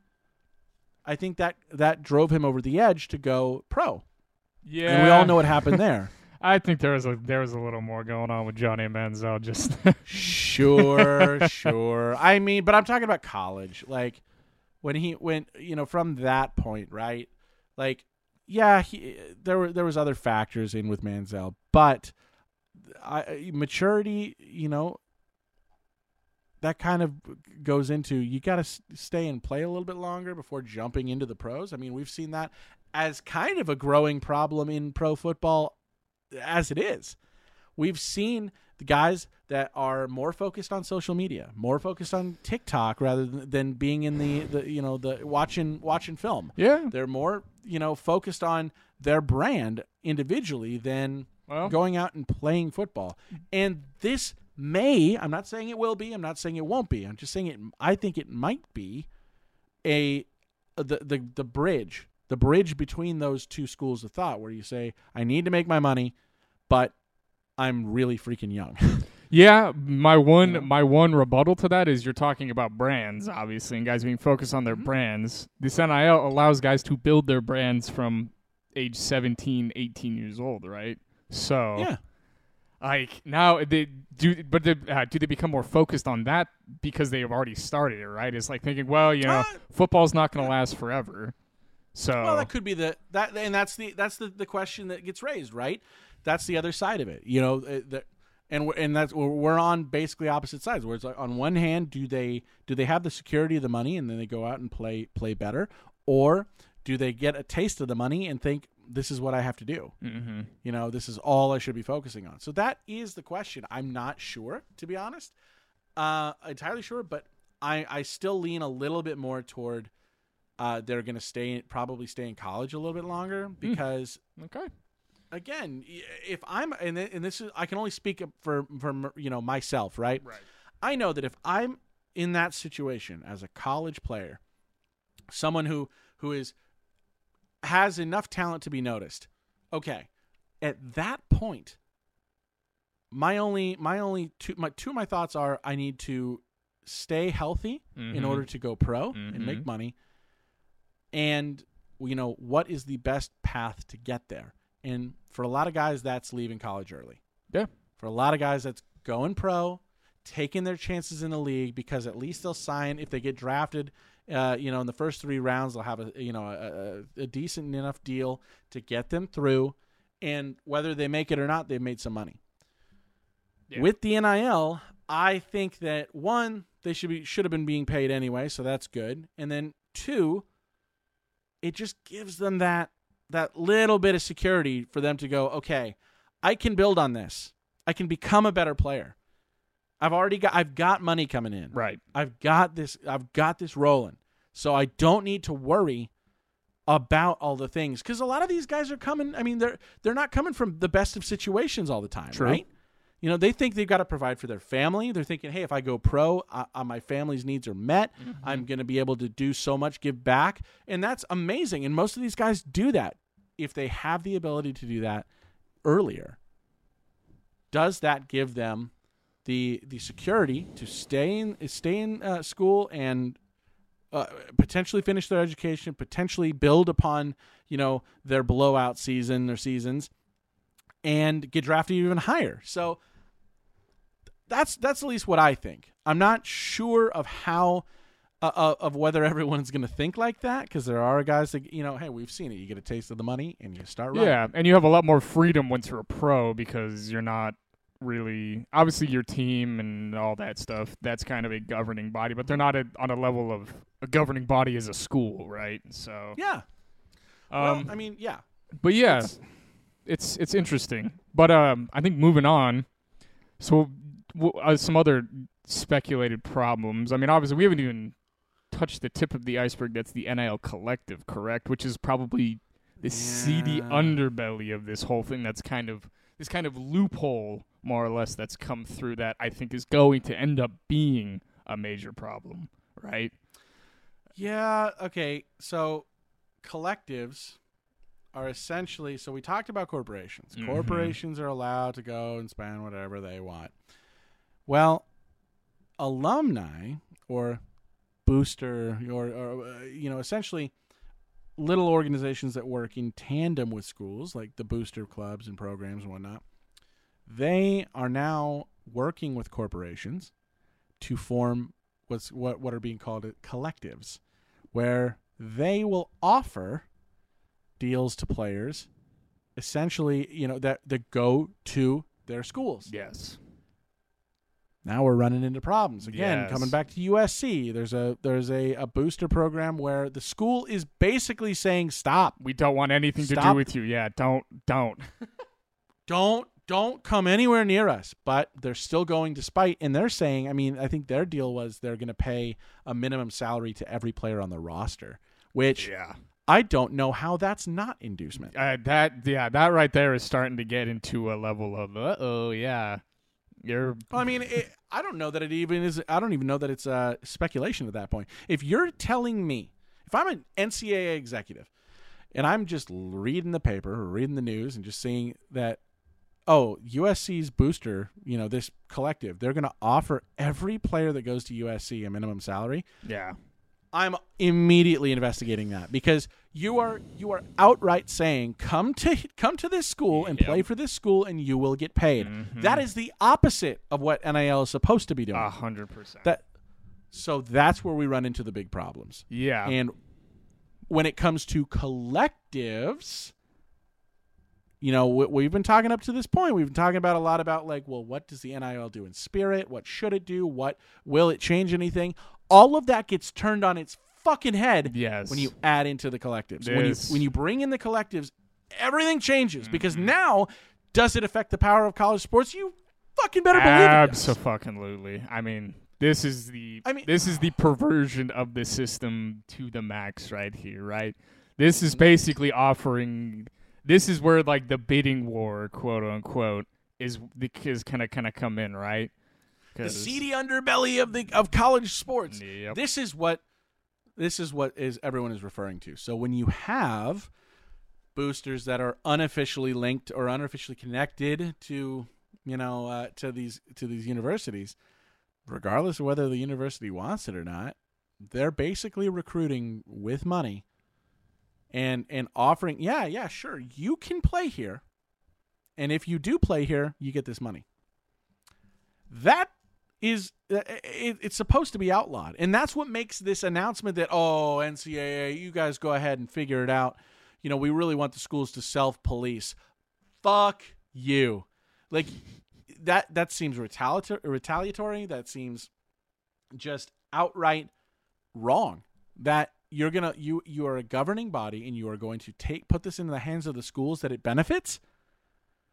I mean, look, USC can publicly say whatever it wants, or my uh, Texas A&M, or you know, uh, University of Miami. Any of these schools can say whatever they want. Oh, we, we do not condone this. We oh you know oh good heavens we we can't I could I couldn't even uh, you know think of of anyone doing that in our organization. But you know what? They can, it's all public. It's all publicity. It's all media Mhm. if if I'm benefiting, if I'm a school that's benefiting by getting the top uh, uh, ten play, you know, I'm getting players in the top ten every single year because they're they're signing massive deals from my booster club, uh, that's technically not even affiliated with me over there. Right. What am I really gonna say? What what what? If it's if I'm benefiting from someone going outside of the rules, they're not regulated. N- the NCAA, the governing body's not even doing anything. Yeah. You think these schools are gonna are gonna step up? No. Bullshit. This is this needs to be the NCAA. They need to be stepping in. They need to actually act like they give a damn about college sports Agreed. for once. Yeah. I mean, and step in and just fix this shit. It's not that hard. If you go in, look, that was a headline. Using that headline alone, you need to confront that booster that's in Los Angeles and say, you cannot do that. Yeah. You cannot offer a blank check to every player that plays at this school. That's inducement. yeah. You cannot get these players and say, "Look, if you play here, you get money." No, that's not that. That defies the spirit. That defies the letter of the law in this in this case as well. It it should not be allowed, and that's why it's so. That's what's so frustrating because this is what changes things, folks. When you when we get into the actual, you know, what the collectives will do. I mean, Alabama, LSU, Texas A&M, Michigan, Ohio State. Just go down the top 25. Yeah.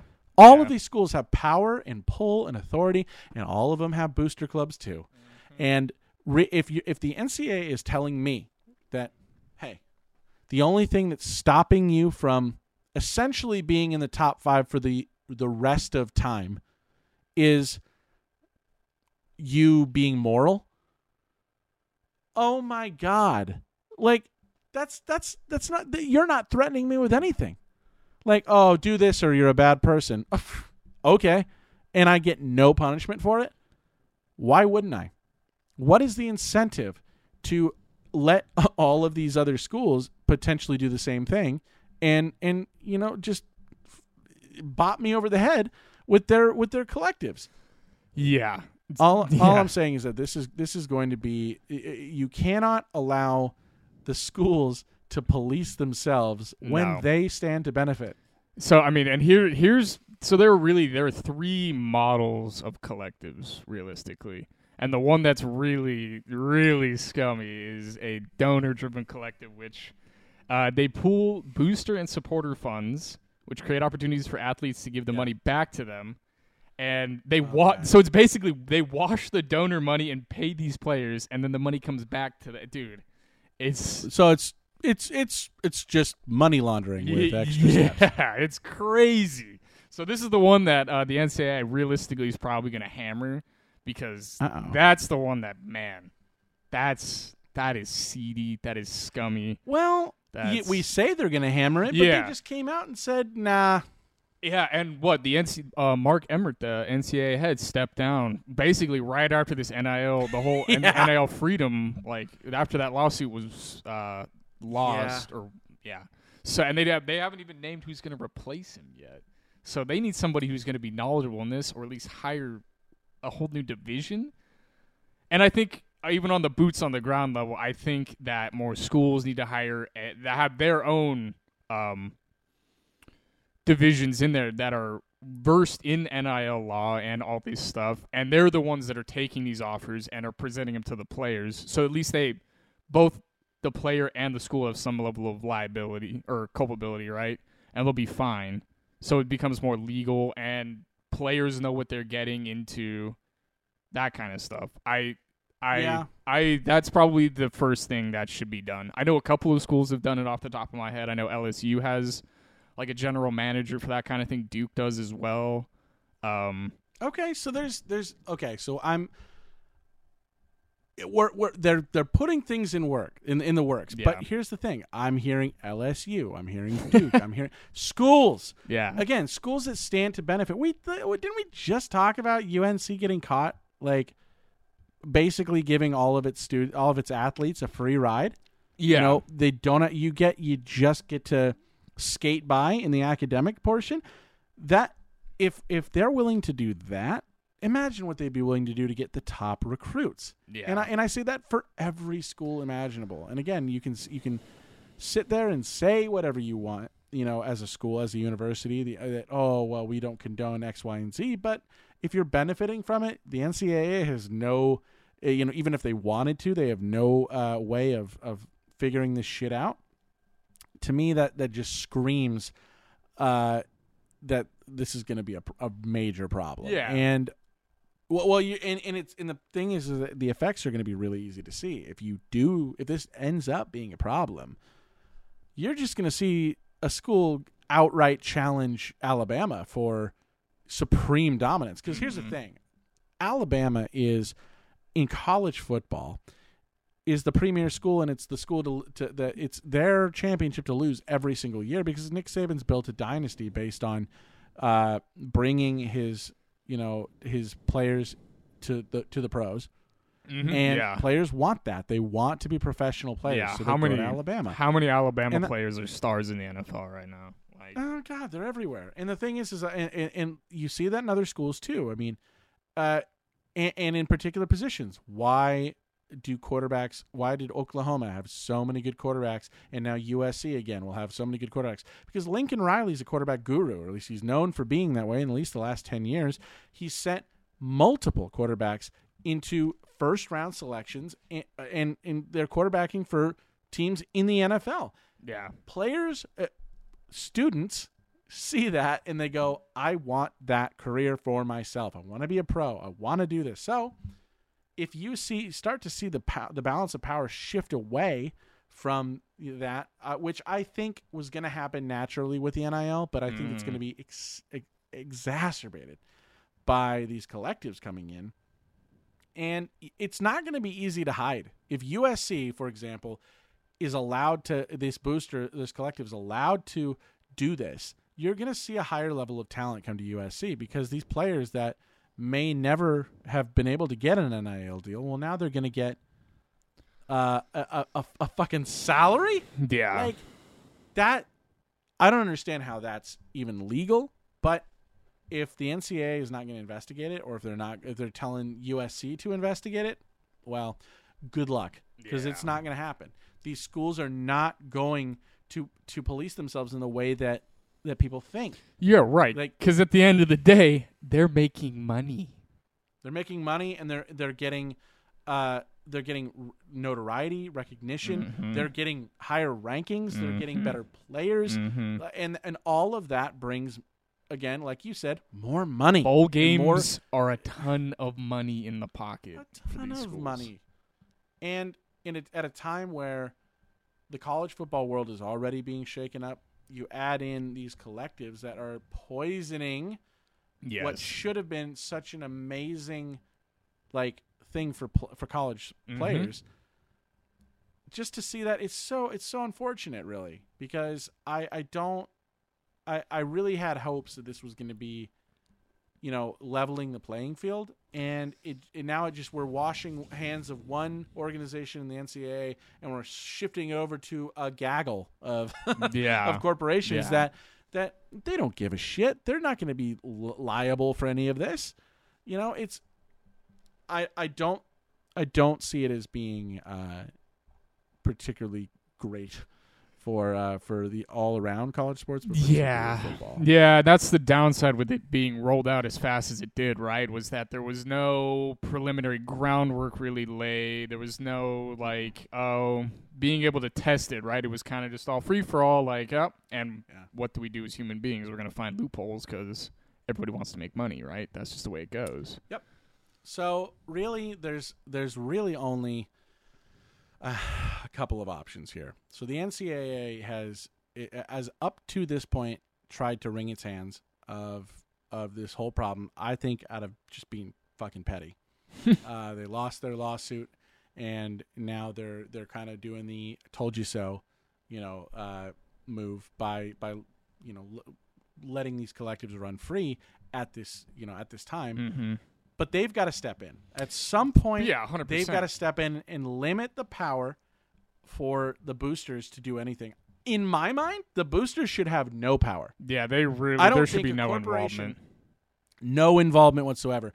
You are affiliated with the school. Yeah, you're giving go, you "Oh, give but- money to oh, the but we're not- yeah you give money to the program so the program can you know get new facilities yeah whatsoever stay alive you make sure the players are getting the best treatment and best Look. facilities as possible Yes, and the boosters. it- It's a simple equation. Would you be a booster for your rival school? Of course not, because you don't want to help them. You want to help your school, right? Like, that's an affiliation. It may not be an official affiliation where you're sitting there getting paid, you know, and you're not on the payroll from from this university, but you are affiliated nonetheless. There should be no connection between NIL and those boosters. That's how you fix that right away. Corporations that want to go out of their way, like United, and sign a deal with Jordan Addison because they believe that he's a star player that could boost their brand and Yep. their advertising Mhm. campaign.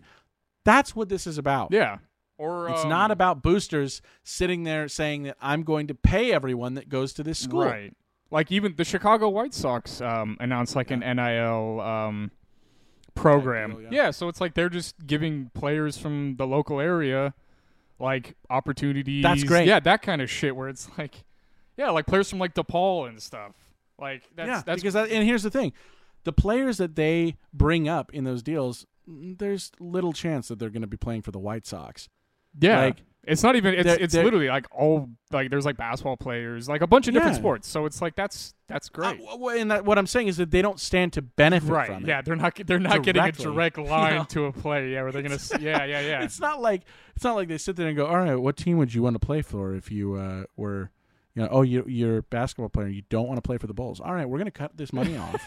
like, no, they're not sitting there saying that if you don't play in Chicago, you don't get to play. You know, you don't get the money. right but this these collectives.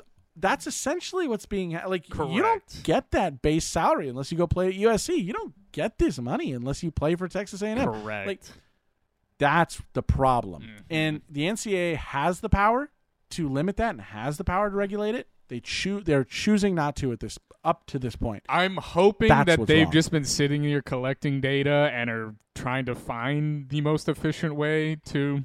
They're just letting it all. I they're letting it all run rampant for a season, and then they're gonna go. All right, now we're gonna pull the. Now we're gonna put the blinders back on. Here's how this is gonna work. I'm hoping that that's the I way would it's hope gonna go. But with them not even so. filling their current head of the NCAA, I'm not very. uh I'm Not, not very hopeful. Yeah. I'm not confident in it because just because of the way they've treated this, uh, and and again putting out that that oh police yourselves and and self regulate. Ah, that's such a cop out to yeah. to the truth, which is like you know things are going wrong. You are going Right. along, you know, the I mean- of being shady. just to be straightforward, how many worse things have happened in the NCAA in the last 10 years that weren't self-reported but they were known about that were just covered up? Look, This is just money. There's there's been much worse things that have happened. Look again. We're using USC a lot as an example because of you know the the, the relevant in this. And if you go back to the days of Reggie Bush, who USC got hammered by the NCAA because uh, Reggie Bush's parents, you know, got money for an apartment or something.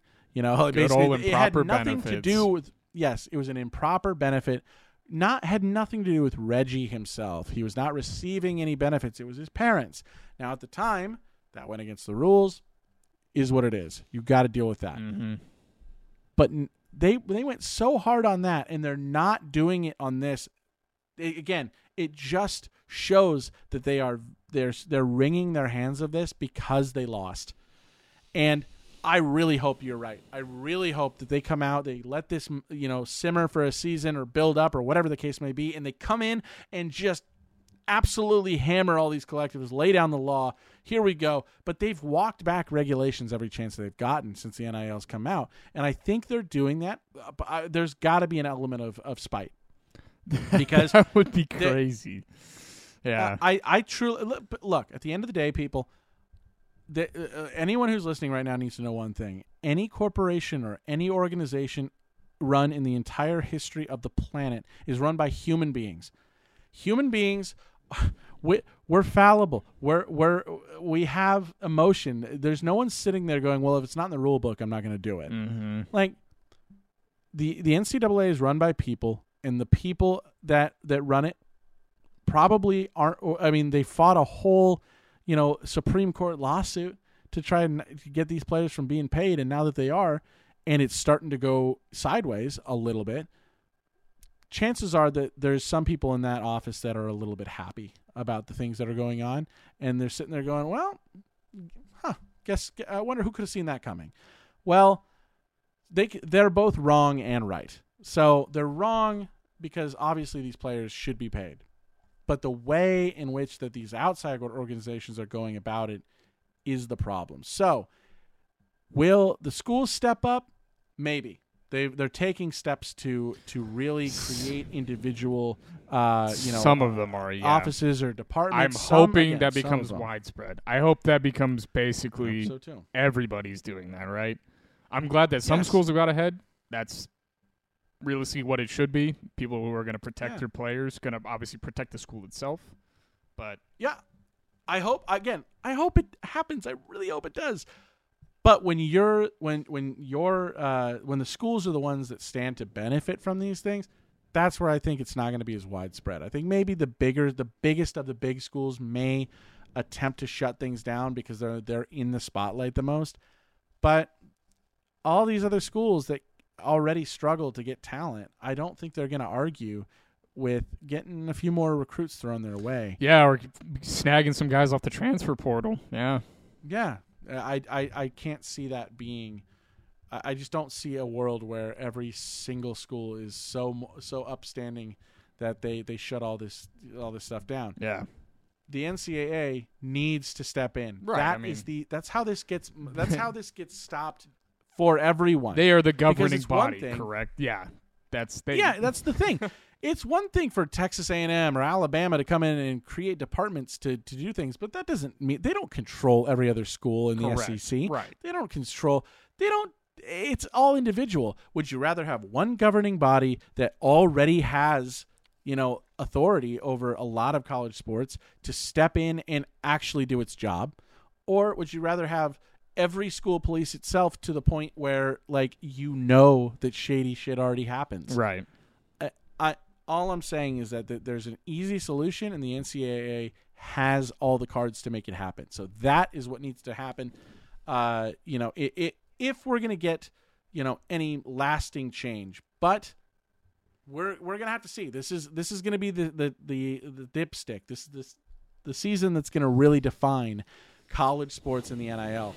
Will things really play out the way that we're thinking they're going to, or, or are we going to be in a will it- nightmare landscape in five years? or is it going to be much worse? Yeah. We will see.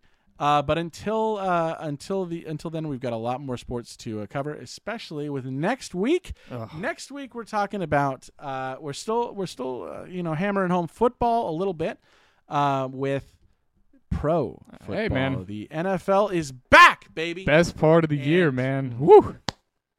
We are uh, we're so excited to to talk about uh, pro football. So we're gonna go a little bit up on you know just a little bit of a preseason update for uh, you know like like we did uh, for for college, but we'll do it for the pros. And but really, what we're going to be talking about is the future of the quarterback position. We hear it all the time. Yeah. Every player that gets drafted, every top tier Mhm. talent, Mhm. everyone out there, whether they're a pocket quarterback, whether they can run 90 miles an hour, whatever the case may be, we hear this phrase all the time. Oh, they're the future of the quarterback position. They are the future. That is that's what's going to happen. They're the prototype.